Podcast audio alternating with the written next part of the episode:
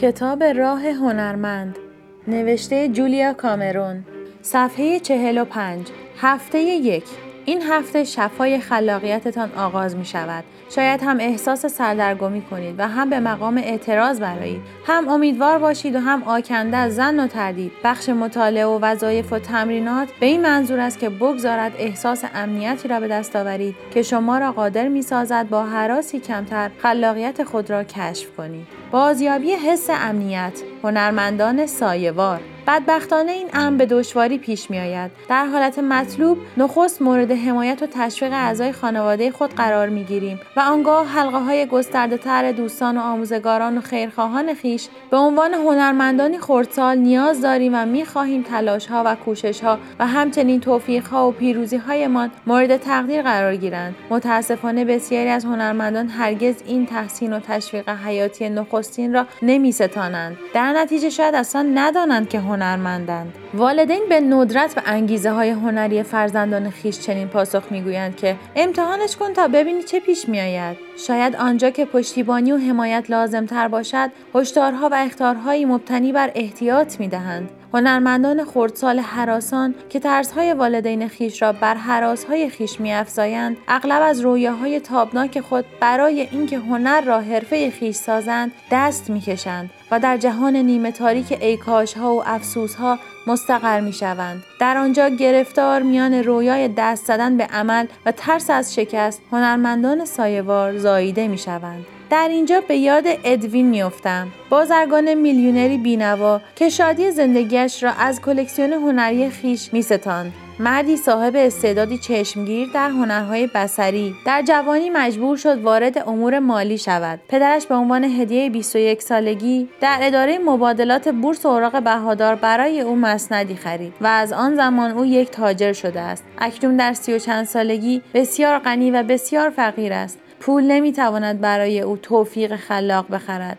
با احاطه خود در میان هنرمندان و آثار هنری، چون بچه‌ای است که دماغش را به شیشه شیرینی فروشی میفشارد. دوست دارد خلاق‌تر میبود، اما معتقد است این امتیازی ویژه دیگران است، نه چیزی که بتواند برای خود آرزویش کند. مردی سخاوتمند که اخیراً به شخصی مخارج یک سال زندگیش را هدیه کرده تا او بتواند رویاهایش را دنبال کند. چون با این باور بزرگ شده که نمیتوان کلمه هنرمند را به او اطلاق کرد، نمیتواند همان هدیه را به خودش بدهد. ادوین تنها مورد نیست. چه بسیار پیش میآید که جوشش‌های هنری هنرمندی خردسال نادیده گرفته میشود. اغلب اوقات والدین با بهترین نیت‌ها می‌کوشند شخصیتی متفاوت و معقول‌تر را در کودک خود بپرورانند. از خیال پردازی دست بردار، اندرزی است که بسیار شنیده می شود. یکی دیگر از اندرزها این است که اگه اینقدر در آسمان ها زندگی کنی، هرگز چیزی نمی شوی. هنرمندان خردسال ناگزیر می شوند که همچون پزشکان یا وکلای خردسال بیاندیشند و عمل کنند. کمتر پیش می آید خانواده‌ای به رغم رویارویی با اسطوره هنرمندی که به نان شب خیش محتاج است، به فرزندانش بگوید که به پیش بتازند و هنر را به عنوان حرفه خیش بیازمایند. در عوض حتی اگر بخواهند تشویقی کنند، کودکانشان را ترغیب می‌کنند که به هنر به عنوان سرگرمی بیاندیشند. حاشیه‌ای خلاق در کنار لبه‌های زندگی واقعی. برای بسیاری از خانواده‌ها حرفه هنری بیرون از واقعیت اجتماعی و اقتصادی آنهاست. در نتیجه به فرزندان خود میگویند با هنر که نمیتوانی پول قبض برق خودت را هم بپردازی. آنگاه حتی اگر کودکی مورد تشویق قرار گیرد که هنر را به صورت حرفه خویش در نظر گیرد، باید آن را معقولانه مد نظر قرار دهد. ارین، درمانگر حاذق کودکان، سی و چند ساله بود که دریافت عدم رضایت از کارش دست از سرش بر نمی‌دارد. نامطمئن از اینکه کدام مسیر را در پیشگیرد، تصمیم گرفت از یک کتاب کودکان فیلم بسازد. در نیمه کار ناگاه رویای روشنگر در این باره دید که هنرمند خردسال درونش را وانهاده است.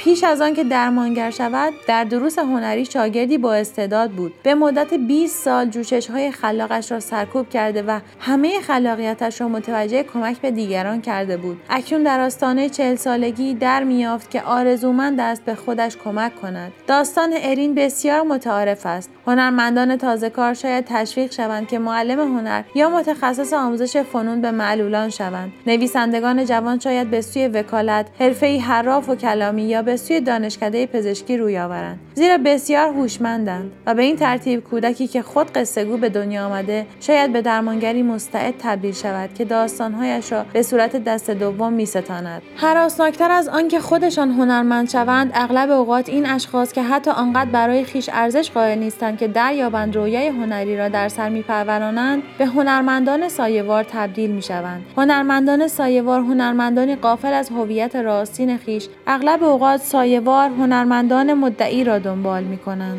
ناتوان از این دریافت که شاید خودشان نیز از خلاقیتی که این چنین مورد تحسین آنهاست برخوردار باشند، غالبا با افرادی معاشرت یا ازدواج می‌کنند که فعالانه حرفه هنری را دنبال می‌کنند که خودشان در خفا آرزومند آنند. مادامی که جری به عنوان یک هنرمند مانع هنرش را از سر راه بر نداشته بود، به ملاقات لیزا می‌رفت، هنرمندی با استعداد ولی ورشکسته که کار آزاد داشت و اغلب به او می‌گفت من از پر و پا قرص‌ترین طرفدارانت هستم. آنچه بیدرنگ به او نمی‌گفت این بود که آرزو داشت خودش هم فیلمساز باشد، در حالی که کتابخانه‌ای پر از کتاب‌های سینمایی داشت و مجلات ویژه فیلمسازی را حریصانه می‌بلعید، اما می‌ترسید که گامی پیش نهد و علاقه‌اش را متحقق سازد. در عوض تمام وقت و توجهش را نثار لیزا و حرفه هنری او می‌کرد. به یمن رهنمودهایش، حرفه هنری لیزا به اوج شکوفایی خود رسید. لیزا روز به روز قادرتر و مشهورتر شد، اما صد و مانع خودش همچنان برجا ماند. وقتی لیزا به او پیشنهاد کرد که در یک دوره فیلمسازی شرکت کند، بلاپوشانی پرداخت و به او و به خودش گفت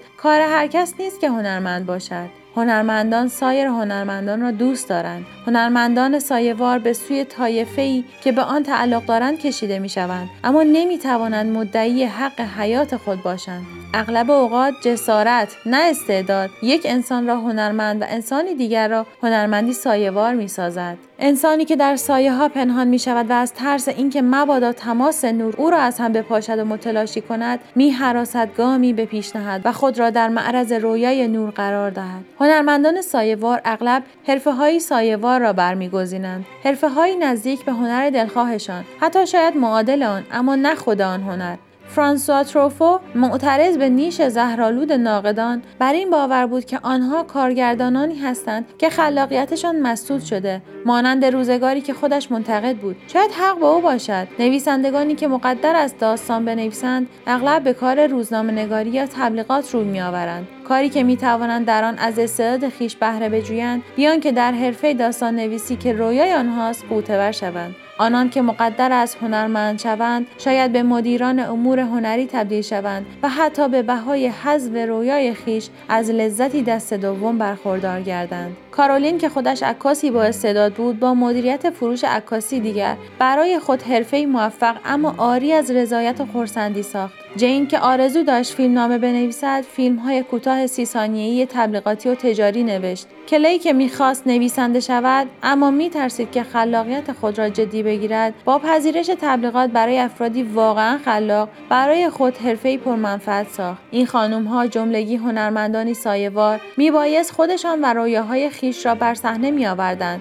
و در مرکز صحنه قرار می‌دادند. این را نیز می‌دانستند، اما جسارتش را نداشتند. به مقام هنرمند سایه‌وار برخواسته بودند و نیاز داشتند مجدانه از آن نقش برهند. حس هویت نیرومندی لازم است تا شخص بتواند به والدین تحکم‌آمیز خویش، هرچند که نیت آنها خیر باشد، یا به هر سلطه‌جوی دیگری بگوید لحظه‌ای مکث کنید، خودم هم هنرمندم. مبادا این سوال هولناک پرسیده شود که از کجا می‌دانی؟ البته که هنرمندی که تازه بالا پر درآورده پاسخ آن را نمی‌داند. او فقط این رویا و احساس و جوشش و آرزو را دارد. به ندرت پیش می‌آید که گواهی راستین در دست داشته باشد، اما رویا به زندگی خویش ادامه می‌دهد. تجربه نشان می‌دهد که هنرمندان سایه‌وار به شدت درباره خود داوری می‌کنند و بابت سال‌هایی که برای تحقق رویای خویش دست به عمل نزده‌اند خود را می‌کوبند. این بی‌رحمی فقط به موقعیت آنها به عنوان هنرمندان سایه‌وار خوراک می‌رساند. به خاطر آورید که به وجود آوردن هنرمند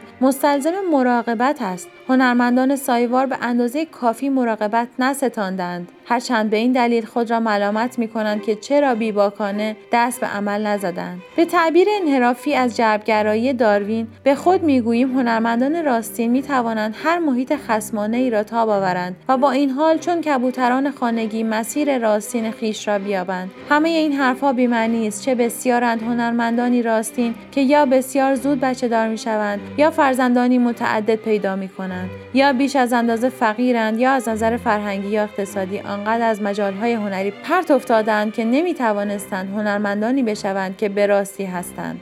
اگر از دوردست‌ها صدای رویای خیش را میشنوند، اگرچه قادر نیستند میان پیچ و خم‌های زندگی راه خود را به سوی آن بیابند، اما این هنرمندان هنرمندان سایه‌وار تقصیر خودشان نیست. اگر از دوردست‌ها صدای رویای خیش را میشنوند، اگرچه قادر نیستند میان پیچ و خم‌های زندگی راه خود را به سوی آن بیابند. شاید زندگی برای همه هنرمندان سایه‌وار تجربه خوشایند و آکنده از هدفی گم شده یا وعده‌ای تحقق نیافته باشد. آنها می‌خواهند بنویسند، میخواهند نقاشی کنند، میخواهند بر روی صحنه بازیگری کنند، میخواهند آهنگ بسازند، میخواهند به حرکات موزون بپردازند، اما میترسند خودشان را جدی بگیرند. برای حرکت از قلمرو سایه‌ها به تلألؤ خلاقیت، هنرمندان سایه‌وار باید بیاموزند خودشان را جدی بگیرند. باید با تلاشی ملایم و سنجیده از هنرمند خردسال درون خویش مراقبت کنند. خلاقیت یعنی بازی، اما برای هنرمندان سایه‌وار یادگیری اینکه بگذارند بازی کنند بس دشوار است.